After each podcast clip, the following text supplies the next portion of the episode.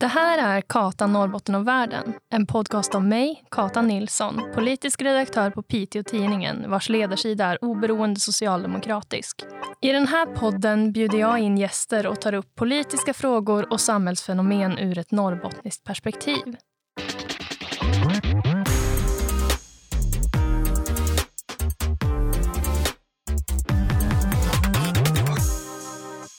Det är premiäravsnitt idag, Simon. Spännande. Det första avsnittet på podden och du är med. Kul. Gäst idag alltså, eller sidekick kan man kalla dig, Mm. är eh, Simon Olofsson som är journalist på PT. Mm. Och eh, våra jobb är ju, eller vi är ju kollegor, men vi, är ju, vi jobbar ju inte särskilt nära varann eftersom eh, jag är ledarskribent och eh, du är vanlig. Jag är, jag är den vanliga och du är den speciella. Kan man kalla det så? Nej, så kan man inte säga. Men eh, jag tänkte på, för det kändes som någonting nyttigt att ta i typ första avsnittet av podden ändå att eh, vi, Piteå-tidningen är ju en uppdelad redaktion på så vis att vi har liksom, vi har nyhetsredaktionen och så har vi sporten och så har vi ju mig. Så har vi dig. Eh, och jag är ju ledarskribent. Och eh, att vara ledarskribent innebär ju att skriva eh, eller kommentera det politiska läget. Eh, och alla ledarsidor i Sverige har ju en politisk färg. Och Piteå-tidningens ledarsida är ju oberoende socialdemokratisk, så jag är ju socialdemokrat. Och ni vanliga Vi, van, vi vanliga. Vi, vi, har ett ingen, bättre. vi har ingen färg. måste hitta ett bättre ord än vanliga, för det låter så Vi, de, vi är de vanliga. Ja, exakt. Ja, Nej, ja. men ni, ni har ju ingen politisk färg. Ni får ju inte eh, vinkla på något sätt, utan det är ju en eh, roll som enbart jag har lov att ha. Liksom. Mm. Nyhetsredaktionen är ju inte politisk på det Exakt. sätt som, som ledarsidan är. Så det är den stora skillnaden kanske. Jag kan tycka att det ibland eh, eh, finns en viss förvirring kring det, att, så här, att folk kan prata om Piteå-tidningen som en sossetidning, typ. Mm. Men det är ju antagligen för att ledarsidan är socialdemokratisk som man säger det. Men jag, jag är ju uppvuxen i Östersund och där hade vi ju två eh, dagstidningar, eller har. Där finns det två dagstidningar. Mm. Eh, Östersunds-Posten med centerpartistisk ledarsida och Länstidningen med socialdemokratisk ledarsida. Så där var det lite mer tydligt kanske för läsarna. Och, och de flesta valde också tidning utifrån ledarsida, vilken ledarsida man ville läsa för att det, nyhetsinnehållet var ju mycket liksom detsamma. Det är en ganska, det är en ganska van, ett ganska vanligt upplägg historiskt att det i en stad finns två olika tidningar med olika färger på ledarsidan. Eh, ledarsidan. Luleå har ju mer vanligt kanske på det sättet i och med att de har NSD som är socialdemokratisk och så har de Kuriren. Exakt. borgerlig. Eh, Så att det är väl det som kanske många är vana med. Piteå har ju bara en tidning och således så har vi inte den där eh, dubbla dubbeltidningsmodellen typ. Nej, exakt. Ledarsidor är ju en, eh, ett arv egentligen från den tid då faktiskt tidningar ägdes av politiska partier. Och det kan ju folk säkert i, i vår ålder i alla fall känna, wow, har liksom partier ägt tidningar? Det är ju eh, inte så oberoende. Då. Men, men skälet till att partier startade tidningar back in the old days är ju för att annars fick ju inte folket del av nyheter på samma sätt. För då fanns det inte radio och tv och alltså så här, eh, jag tror att eh, min mamma har berättat om hennes mormor eller någonting att eh, det enda sättet för att få information eh, back in, när är det då, 1800-talet typ, var att gå på, eh, till kyrkan på söndagar, för då var det typ kombinerad gudstjänst med byamöte och det var Mm, liksom det mm. enda sättet att få information om vad som hände i närområdet. Så det, och det känns ju inte så himla fritt heller om vi ska snacka religionsfrihet och så vidare. Jag menar, så, så all, all dagspress kommer ju från en liksom demokratisk vilja att få ut information till medborgarna. Absolut, och det är en grej som vi kanske inte kommer ihåg också så mycket idag eftersom att det är så annorlunda idag. Men, men det hängde ju också ihop med, med en teknikutveckling. Alltså pressen var ju en teknik, en teknikutveckling som gjorde att information kunde spridas på ett relativt billigt eh, och sätt och till många människor. Det är därför det heter massmedia. Mm. Idag pratar man ju inte om massmedia på samma sätt som man gjorde back in the days. För idag så är all media massmedia Mm. i praktiken. Vem som helst som har ett Facebook-konto eller ett Twitter-konto idag kan ju klassa sig som massmedieägare för att du har potential, eh, potential att nå väldigt många människor. Back in the days så fanns ju inga sådana möjligheter, utan då krävdes det ju en tryckpress för att kunna komma ut till folk. Så precis som du säger, det där, det där att, att skvallra och att dela nyheter och att eh, liksom försöka informera människor om vad som händer, det har man ju gjort i alla tider sedan stenåldern. Men det är ju bara det att eh, media kom som en del av en teknikutveckling som gjorde det möjligt att, att sprida information till stora mängder människor. Och då var ju politiska partier delaktiga i det. Jag tycker också att, eh, eller så här, eh, nu när vi liksom har klargjort att ja, men nyhetssidan och ledarsidan har väldigt, väldigt lite med varandra att göra. Vi sitter i samma byggnad och jag, som du vet, är inte alltid här. nej, du, nej, nej. Det är trevligt när du dyker upp någon gång då och då. Sådär casual. Eh, ja, exakt. Jag åker runt, Men det är, också, jag det, är också, saker. det är också en grej som är värd att ta upp. Jag menar, jag som journalist, jag, jag har ju ingen aning om vad du skriver om Nej. förrän jag läser det i Mm. tidningen. Så att jag har ju ingen insyn i vad du har för ämne för dagen eller någonting i den stilen. Liksom. Får man ju vänta med att läsa då i tidningen dagen efter eller på kvällen eller något. Ja, exakt. Jo, men det, just det, det jag tänkte säga var att det, alltså folk kan tycka att jag skriver liksom typ sossepropaganda då, eftersom ledarsidan är oberoende socialdemokratisk. Eh, men, men jag hymlar ju liksom inte med det heller, för det står ju på varje ledarartikel, både på webben och liksom i papperstidningen, att Piteå-tidningens ledarsida är oberoende socialdemokratisk. Och detsamma gäller ju för Norrbottens-Kuriren som är oberoende moderat. Eh, och eh, ja, men Norran i Skellefteå som är liksom eh, mitten liberal. Alltså alla, alla har ju det ändå utskrivet. Det är ju ingen tänk- som någonsin har hymlat med det. Nej, Att, exakt. att ledarsidan är liksom, men det är ju, ledarsidan är ju politisk opinionsbildning och det är åsiktsskriverier i mångt och mycket. Liksom. Det är ju där man kan föra en diskussion på eh, samma sak kolumner är ju Mm. mer åt det hållet. Liksom. Vi har ju krönikörer i tidningarna och kolumnister i tidningarna och de skriver ju sina åsikter. Även kultursidan många gånger flaggas ju idag även på webben att det här är inte eh, liksom det här är skribentens egna åsikter Mm, och är exakt. inte representativ för Aftonbladet eller Mm, Expressen eller DN exakt. eller någonting i den stilen. Så att det är ju ingenting nytt och det är ju ingenting man hymlar med heller. Det är ju det som är hela grejen. Men jag tänkte just på det du sa om sociala medier, för att det är ju det som är eh, lite grann varför jag eh, tycker också att det, det bo, tycker både att det är viktigt att påpeka att eh, det är skillnad på nyhetssidor och ledarsida, men också att det är skillnad på eh, att jag skriver på en ledarsida mot eh, vad folk skriver på till exempel Twitter eller, eller liksom eh, för att nu i och med sociala medier och i och med internet, nu, man låter ju så hundra år när man pratar om sociala medier som en ny grej, men vi, Vi, började är, vi kanske är det. vi började i 1800-talet, så eh, ur det perspektivet, när vi började diskutera så Då började vi där. fett modernt Ja, då alltså. är vi väldigt moderna nu. Ja. Eh, men men där, alltså där kan man ju sprida i princip vad som helst och, och folk liksom eh, skriver i princip propagandatexter eh, utan att märka det som så här, det här är det här avsändare för det här är typ nazister. Eller alltså utan skriver det som om det vore en nyhetstext. Men eh, om man har granskande ögon på det så ser man ju att det är bara propaganda. Och det tycker jag är en väldigt oroväckande utveckling.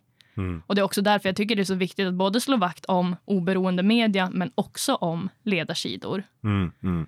Ja, det, det så finns det ju i, i konventionell media, så som, en, som en tidning exempelvis, så finns det ju faktiskt juridiska regler som styr också. Exakt. Och det är någonting som vi hela tiden måste ta hänsyn till i bemärkelsen att vi kan ju inte skriva någonting som gör att vi ryker i en rättssal för ärekränkning eller hets mot folkgrupp eller någonting i den stilen. Det finns ju liksom, vi, vi är ju på ett helt annat sätt granskade av juridiken och att vi måste göra på ett bra sätt och även vi har ju, pressen har ju egna eh, instanser som, som man kan vända sig till och som, som granskar oss när vi gör fel.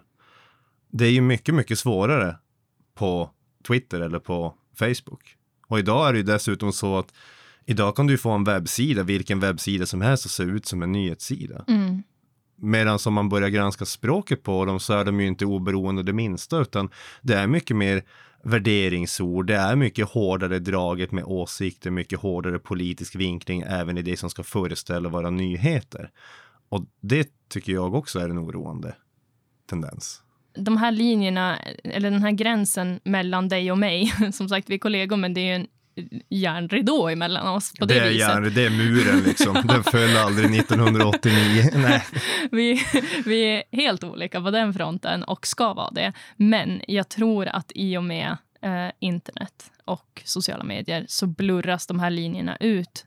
Och kanske särskilt för de som är ännu yngre än oss. Nu Alltså, vi är ju ändå rätt unga, eller?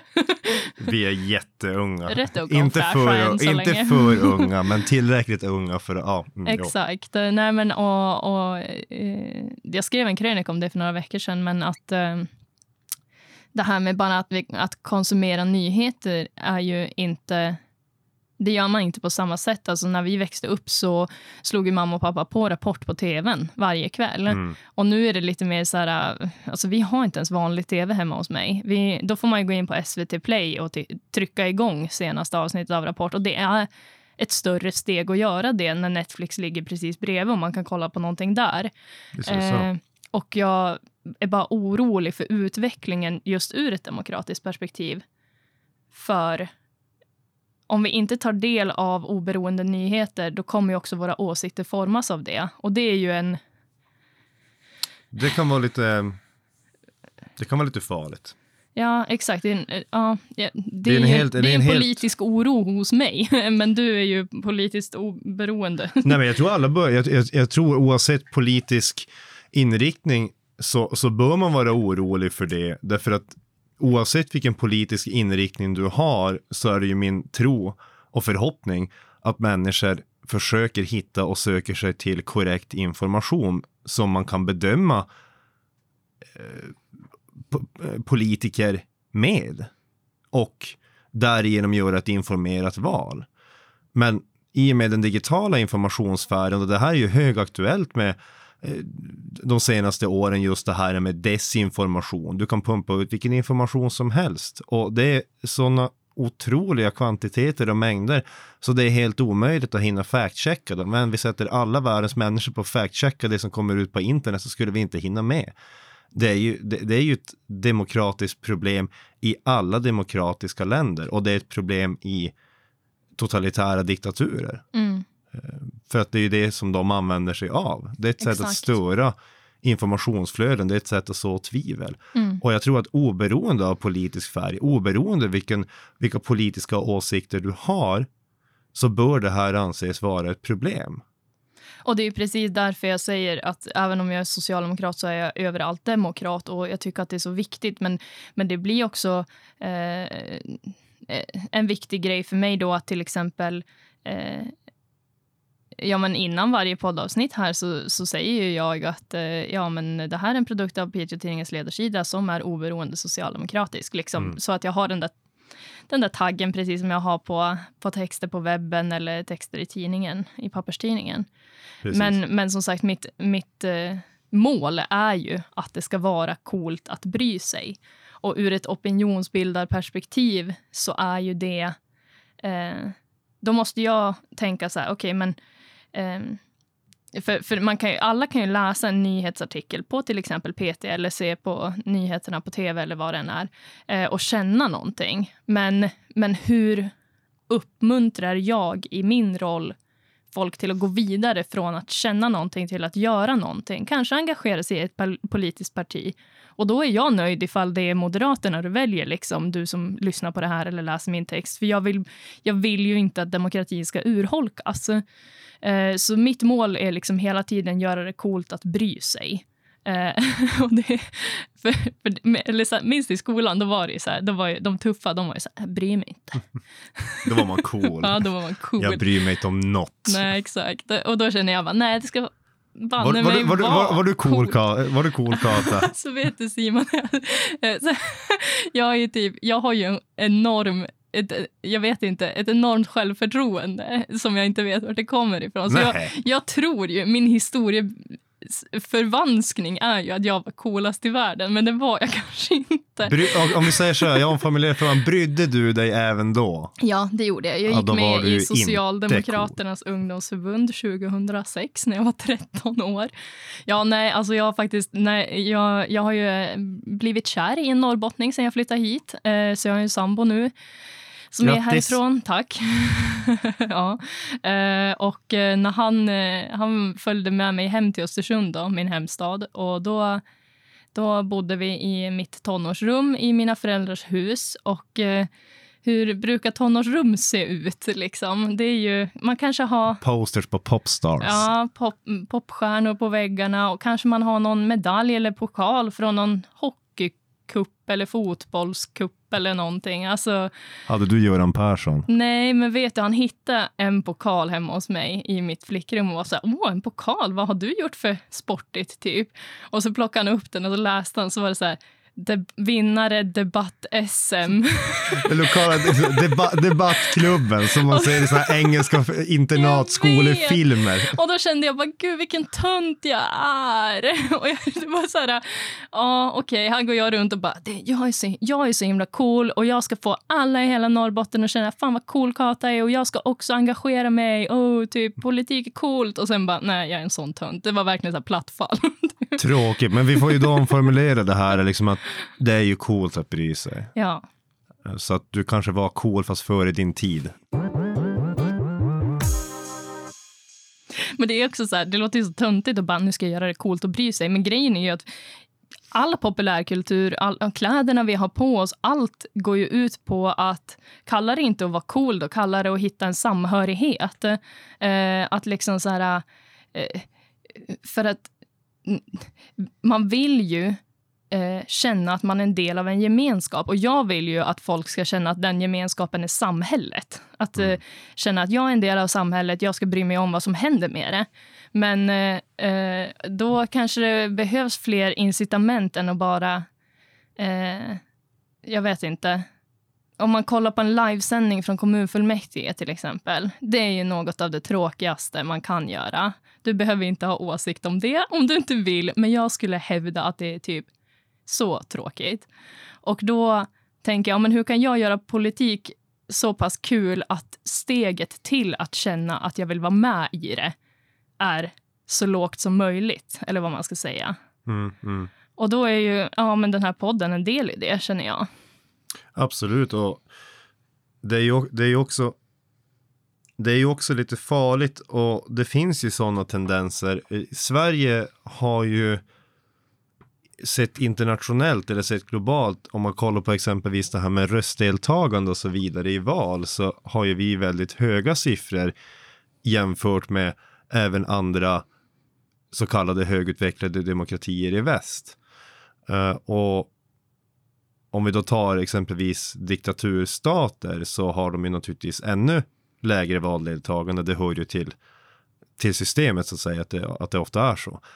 Men även om man inte är intresserad av politik och även om man inte är intresserad kanske av att titta på debatter i, i kommunfullmäktige eller någonting i den stilen så vill jag ändå tro att människor tycker att någonting är viktigt i deras liv. Mm. Och det är ju faktiskt någonting som inte står utanför samhället eller som inte står utanför politiken. Utan om inte annat så hoppas ju jag att folk bryr sig om den värld och det samhälle som de ändå lever i. Det finns ju ingen människa som lever totalt avskuren och totalt ensam. Väldigt få av dem i alla fall. Så jag tror ändå att om man, om man säger att man inte bryr sig så tror jag ärligt talat att man ljuger. För det finns någonting som man bryr sig om. Och det är någonting bör man ju göra sin röst hörd i för att kunna värna. Om det då är att man är moderat eller socialdemokrat eller sverigedemokrat eller centerpartist eller vad man då, men, men någonting så finns det ju som man värnar. Exakt. Och det måste man ju bry sig om. Det måste alla människor göra. Annars får vi ett samhälle som i praktiken bara några få vill leva i. Och där tänker jag också att eh, media som i liksom ni på nyhetssidorna eller de på SVT eller radion eller vart det än är. Det behöver ju inte vara just Piteå-tidningen man eh, konsumera nyheter från. Men, men eh, att, att eh, man skriver om eller rapporterar om liksom, ja men nu eh, går det dåligt för eh, eh, ja, men vad ska man säga, ja, men kommunen får inte ihop sin budget eller och nu måste man skära ner på det här eller vad det än är. Om inte det skulle finnas, då skulle inte heller eh, folk vara medvetna om det. Man kanske skulle se förändringar på sikt eller försämringar eller förbättringar. Men, men eh, det behöver ju, informationen behöver ju komma så många människor till del som möjligt. Och Det handlar också om representation. Att, så här, att vi skriver om vad som händer i Arjeplog och i Arvidsjaur. Alltså så här, det hade i, typ ingen annan media gjort. Jo, men kanske SVT och, och P4 Norrbotten, typ. Men, men liksom riksmedia har ju väldigt lite... Eh, att, att, väldigt få ögon på just vår del av världen. Ja, och det där är ju ett problem som vi kan, som inte som inte, det är ett problem i Norrbotten eh, och Västerbotten och inlandet och egentligen periferin utanför de urbana städerna, i storstäderna i Sverige. Det där är ju ett problem som vi inte bara har här, det där gäller i praktiken i hela överallt. Ja, i världen. Eh, I ja. världen kan man väl säga att det finns fler och fler orter som på grund av ekonomiska problem inte har någon medial representation och jag tror att det gör någonting med en bygd också. Mm, för även om ledarsidan är färgad, vilket resten inte är, så är det fortfarande så att ja, men jag skriver ju om vad som händer i Arvidsjaur. Sen kan jag tycka att det här beslutet var dåligt som kommunen fattade eller det här var bra. Men, men det, det berör fortfarande de som bor där.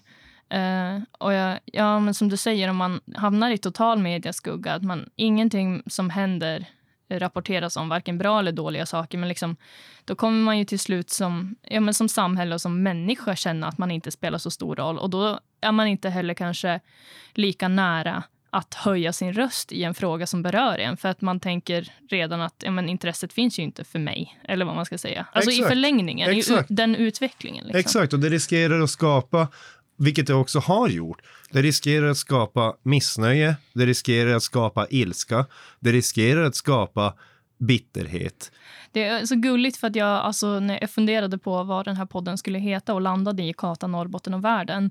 Ju mer jag tänkt på det, är jag desto mer nöjd över det namnet. Typ. För att det är så här, ja men Kata måste ju vara med. För jag menar...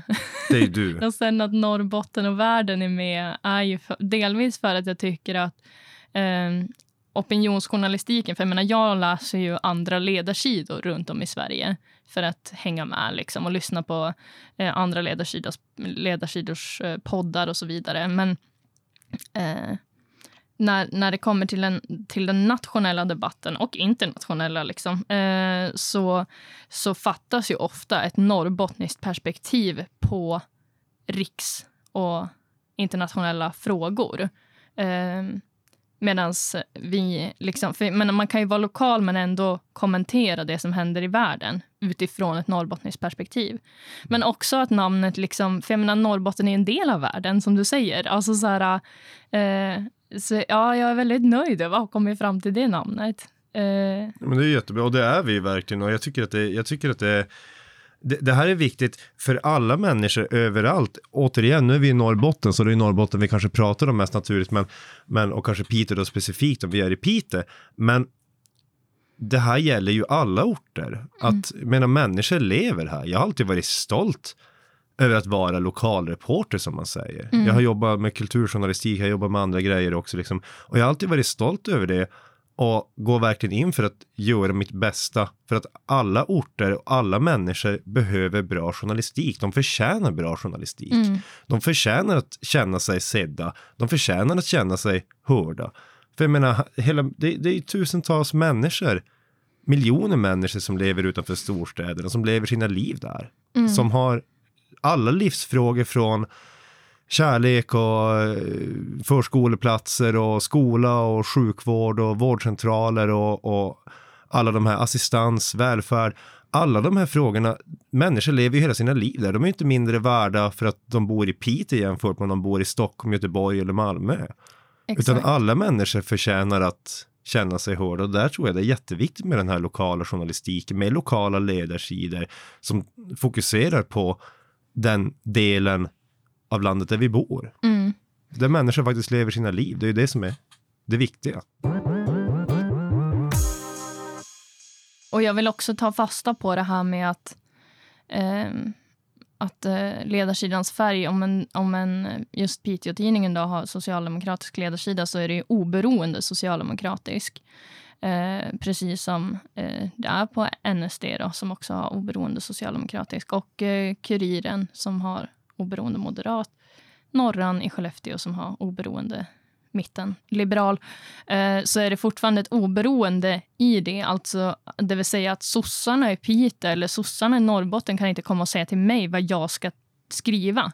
Eh, och det är också någonting som, som jag tror är en vanlig missuppfattning eller en vanlig liksom, ehm, fundering kanske för de som inte jobbar inom media. Att, eh, men vadå, det där skriver du ju bara för att eh, nu vill de, de att du ska göra det. Och så funkar det ju inte, utan det är ju tvärtom. Det är jag som, till exempel nu när vi, när jag har, nu har jag ju spelat in de här poddavsnitten som kommer komma nu de närmsta veckorna och eh, ja, det har ju blivit så att jag har eh, haft eh, socialdemokrater som gäster.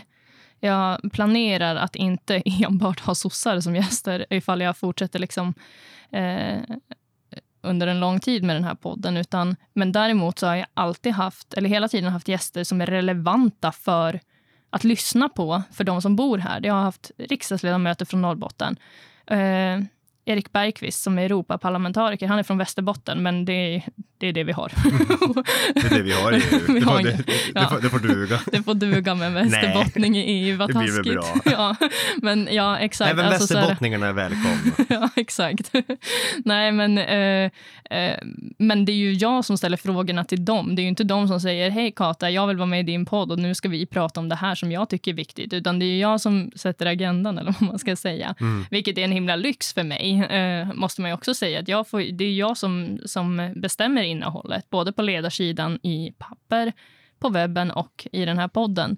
Men, men målet är ju hela tiden att uppmuntra alla till engagemang, inte bara säga, sitta och säga sossarna har rätt i allt, typ. mm, som, mm. som folk kan tro. Särskilt de som inte håller med mig tror det. Nej, men exakt, och det, och det tror jag både det tror jag du är väldigt överens om, eller både du och jag är väldigt överens om, just är det här med att inte bara att alla människor ska engagera sig, men att man också på något sätt har en bra diskussion. För det är så mycket det som ändå demokratin och samhället handlar om och det är väl kanske där vi kan se oroande tendenser på andra håll i världen, men även i Sverige, att den goda tonen håller på att försvinna. Mm. Det blir väldigt polariserat, det blir väldigt högljutt, det blir väldigt hårda ord och det finns ingen diskussion längre. Det finns bara ståndpunkter som man kastar på varann och det finns ingen vilja att lyssna. Det är ju ett problem. Så att, jag menar, det är väl klart att människor ska vara engagerade i sina egna liv, i sina egna samhällen, i samhället som stort. Men också att vara det på ett, på ett bra och ett demokratiskt sätt att hålla en ton? Jag tänker att alla som är demokratiskt verksamma, om än det är i olika partier oavsett färg eller om det är i föreningslivet eller vad det än är, eh, så vill ju alla att media ska finnas för att alla förstår att det är viktigt med eh, oberoende journalistik som inte liksom eh, eh eller som, som liksom ger människor den information som som bör vara medborgare tillgänglig. Om, eh, ja, vad det än är, om det är någon, något företag som fuskar med skatter eller om det är kommunen som har, ja, jag vet inte vad mm. det än är. Men, men samtidigt så är man alltid lite skraj att själv hamna under the spotlight. ja, det är, ju en del, det är ju en del av det hela. Jag menar, som journalist eh, och, och eller inte bara som journalist utan som eh, när, man jobbar inom media så blir man det. Mm. Alltså det är bara, det, det är ju bara bita ihop och, och jag menar självklart är det så. Jag menar om jag ringer och ställer kritiska frågor till människor, om jag skriver om dem i tidningen så att alla kan läsa, oavsett det är ju inte säkert man gör det med namn och så vidare. Men självklart måste ju jag också kunna bli kritiserad i den mån, men det hör ju också till saken att jag tycker att även där så ser vi ju en förråande, en, en, en råare ton. Mm. Jag menar, jag tycker inte att det är okej. Det är inte okej för mig som privatperson att ringa och dödshota eller skriva dödshot till politiker och tjänstemän i mail. Mm. Lika lite som det är okej för mig att dödshota min granne eller min flickvän eller någon annan. Eller journalister. Eller journalister. Och tyvärr så är det ju så. Jag är väl förhållandevis förskonad från det, det kan jag väl säga. Men jag vet ju att många av mina kollegor, alltså dödshot i den här branschen, i den här branschen det är ju vardag. Jag tycker att det är bedrövligt att för att du skriver i tidningen så ska du få motta dödshot, mina kvinnliga kollegor får motta våldtäktshot och så vidare. Och det här är ingenting, det, det är knappt någonting att rycka på axlarna åt längre för att det är så vanligt. Alltså det är ju inte okej. Det speglar ju den här råare samhällstonen som vi pratade om här och jag tycker att det är förkastligt ur ett demokratiskt synpunkt. Helt okej att inte hålla med eh, dig som ledarskribent. Helt okej att tycka att jag som reporter har gjort någonting fel. Och helt okej att framföra det också.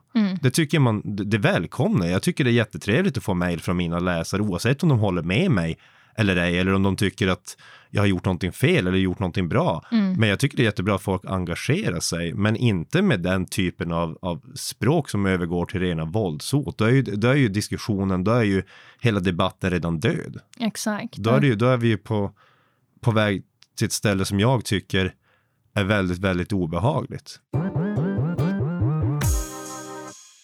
Och här kommer vi återigen in på, eller jag gör det eh, i mina tankar, att eh, det här med att göra det coolt att bry sig. För att eh, jag tror att människor gör en viss, till en viss mån gör man saker av plikt. Eh, typ, man går upp och borstar tänderna även fast man inte egentligen orkar. För att annars så måste alla känna ens äckliga andedräkt hela dagen. eh, och, eh, och så vidare. Men jag menar att, att engagera sig i, ja men som jag sa, i den gemenskap som samhället är. Det går inte bara att förvänta sig att folk ska göra det av plikt. Det ska även vara i någon mån roligt eller coolt eller ja, men skönt. Liksom. Att känna att så här, det här gör jag och det här känns bra. Liksom. Eh, och det är också någonting, i och med det hårdare debatttonen eller vad man ska säga. Jag menar, jag får också arga mejl där jag blir kallad det ena och det andra. Men jag får också så många mejl där det är så här, men gud vad bra att du lyfter det här. Och så här, jag har, du, du lyfter det på ett sånt sätt så att man känner igen sig. Och, och, så där. och då känner jag bara, men då har jag gjort rätt. För att Eh, att bara kommentera vad som händer i politiken, det tycker inte jag är en ledarskribents uppgift. Utan eh, för att det kan bli så otroligt torrt och ointressant att läsa och då kanske vissa läser det av plikt för att de känner att man måste ändå bry sig om det här. Mm. Men, men jag vill ju vara entusiasmerande liksom. eh, Och det är så- viktigt att vara det när man är opinions, eh, opinionsskribent. skribent. Ja. En ledare ska ju vara det. Medan journalistiken inte, den ska vara engagerande och så vidare, men det ska ju inte vara känslomässigt engagerande kanske på samma sätt som en, som en ledarskribent eller åsiktsjournalistik ska vara. Nej, men om, Men jag tänker, om, men jag tänker just det här med, med, med det här råare debattklimatet. Jag menar, du är ju ledarskribent. Känner du av det? Alltså, ja, eh, det kan jag göra. Men återigen så har ju jag ett, eh, jag vet inte vart det kommer ifrån, men ett väldigt så här, killer confidence typ. Så jag, det bara rinner av mig, vilket ju kanske i vissa fall är, är dåligt att det gör. För vissa saker ska man ju ta på allvar. Om man får dödshot, typ, då ska man ju polisanmäla det självfallet. Har du varit med om det? Nej, inte i min roll som ledarskribent här, men eh, i, på andra sätt när jag var... Eh, innan jag blev ledarskribent så var jag ju ändå liksom, jag tyckte ju saker. Jag var ordförande för SSU-distriktet i Jämtland och jag har också eh, varit spoken word-artist och skrivit ganska mycket politisk poesi. Eh, så då var det så. Men då, jag, jag är inte typ... Eh, nej, nu är det snarare så här, ja men det här, du är ju helt dum i huvudet. Typ sådana mejl får jag ju. Men det är inte så här, du ska dö liksom. Nej. Eh, så jag inte, men jag är aldrig orolig. Jag är inte det. Och det är ju en lyx då. Eh, som sagt, att jag inte tar åt mig. Men, men jag vill ju inte heller att vi ska ha ett samhälle där sånt förekommer. För vad gör det då? Om, eh, För, och det ska man också komma ihåg. Alltså, så här, eh, de allra, allra flesta som håller på med politik är ju fritidspolitiker. De enda som är heltidspolitiker är ju typ kommunalråden. Eh, men hela kommunfullmäktige, då, om vi tar kommunen som exempel. Eh, hela kommunfullmäktige det är ju folk som sitter på sin fritid eh, och så får man en, ett litet arvode för att man deltar i mötet. Men, liksom, mm. men de jobbar ju. De eh, är ju ute i det vanliga, vanliga livet som heltidspolitiker, inte vanliga människor. Men ni fattar, eller du fattar liksom vad jag menar. Och, och vem ska orka det? Liksom, om, om det hela tiden är... Det behöver inte vara dödshot, men det kan ju vara glåpord. Liksom. Ja, exakt. Och det, det är också en grej som jag försöker... när jag började på Piteå-tidningen och blev ledarskribent, då hade jag... Jag åkte runt väldigt mycket i vårt spridningsområde och även i, i resten av Norrbotten. Hade så öppna möten inför EU-valet till exempel. Kom och prata EU med Kata. Eh, och, och, och jag tänker mig att ju närmare man är människor, och det kanske ni reportrar också kan känna, att ju närmare... Alltså, eh, jag, jag, vet att alla inte kommer hålla med mig när jag uttrycker en åsikt. Eller, och jag gör det ganska... liksom... Jag kan vara ganska hård när jag uttrycker vissa åsikter. Men eh, jag vill att alla som eh, då kanske känner att så här, ja, men det här höll inte jag med om. Kata skrev en text som jag inte höll med om. Men jag har träffat henne, och hon är en trevlig person. Och eh, liksom, jag skulle aldrig ställa upp på att hon fick dödshot, typ. Mm. Eh, och det är ju vad, vad man kan göra för att förbättra det här eh, hårda klimatet, eller vad man ska säga. Jag deltog på en uh, utbildning som Kristdemokraterna hade, till exempel, för några helger sedan. Det skrev jag också en krönika om förvisso, men, men det då blev jag inbjuden och jag blev så här, wow, Kristdemokraterna vill ha mig, typ. så här, oj.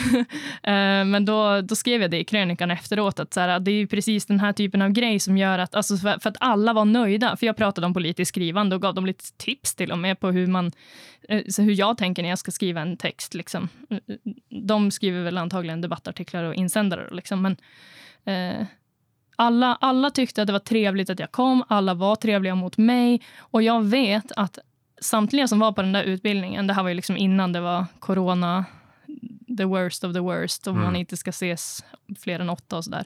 Men eh, eh, all, alla där kommer vara trevliga mot mig längre fram och, och jag kommer vara trevlig mot dem. Och Sen så kan vi ha olika åsikter och debattera dem. Men ingen, alltså, om, om någon de känner säger Kata dum i huvudet, massa glåpord, då kommer de antagligen säga ifrån och bara nej, men hon var trevlig, jag träffade henne. Typ. Ja, och det är väl någonstans där tänker jag, det är det, är det där som är så viktigt. Jag tycker väl det är väl, det är väl fint liksom, själva synsättet att du som social demokratisk ledarskribent, som politisk opinionsskribent kan dela med dig av tips till andra. För någonstans har det blivit den här, den här förråingen hittar vi ju på fler ställen. För jag menar, vi är ju faktiskt, eller inte vi, inte jag, men du har ju ditt politiska läger och du har dina politiska motståndare brukar man säga. Mm. Och det är ju helt okej. Okay. Ungefär som att eh, två fotbollslag Exakt. spelar mot varandra och man är motståndare. Men vi är ju inte fiender. Nej. Det är ju där någonstans som jag tycker att det har blivit så uppenbart tydligt att människor har börjat se varandra som fiender många gånger. Mm. Och tyvärr så det sprider ju det här, det gör det här hårda uttryckssätten mer vanligt än vad det skulle behöva vara. För det finns ju trots att det finns en liten klick människor som tjänar på att använda sig av dödshot, att försöka injaga rädsla. Det finns undersökningar som visar på att journalister faktiskt självcensurerar sig själv för att mm. de är rädda. Exakt, och det är ju en eh, det är ju antidemokratiska krafter som använder det som strategi för att Precis. urholka demokratin inifrån. Liksom. Exakt. Och just därför så är det så viktigt att andra människor som inte använder det som politisk strategi inte lockas att börja använda den här typen av språk mot varann. Det spelar ingen roll om man sitter och diskuterar politik med grannen eller om man skriver till en lokalreporter eh, eller till en ledarskribent. För jag menar, vad har jag att tjäna på någonsin i livet att säga du är dum i huvudet som mm. argument? Exakt. Vars leder det den diskussionen framåt? Det är ju precis lika bra att jag inte säger det för att det är ju totalt meningslöst att säga det. Exakt. Det, fin det, finns inte ett argument, det finns ingenting som säger att vad är det som jag tycker är fel? Vad tycker jag att det borde vara istället? Vad är min synpunkt kontra din eller någonting? Att säga du är dum i huvudet, det är bara en förolämpning. Det handlar ju bara om att såra människor eller avfärda människor. Sänka deras självförtroende. Precis, och jag menar det leder ingenstans framåt. Det är självklart att vi ska diskutera. Det är väl självklart att vi ska diskutera mellan politiska läger. Att du som ledarskribent för ditt parti ska diskutera med Kristdemokraterna. Mm. Men på ett bra sätt. Och alla tjänar ju, om det är så att du lärde Kristdemokraterna att skriva bättre så tjänar ju alla på det. Exakt. Det bidrar till ett bättre samtal och det är viktigt. Verkligen. Vi har pratat ganska länge nu Simon. Gud så trevligt vi har haft. Ja, jag tycker också det. Jag vill vara med fler gånger Kata. eh, det får vi se. du, får, du får lägga upp en demokratisk omröstning på den här podden. Så får Simon vara med mer, ja eller nej? Eh, ja, Folket där, har talat. Det där kommer ju jag klippa bort, att du säger så. Nej.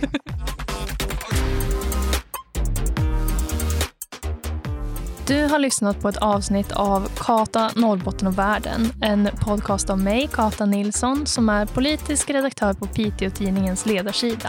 Fler avsnitt hittar du där poddar finns.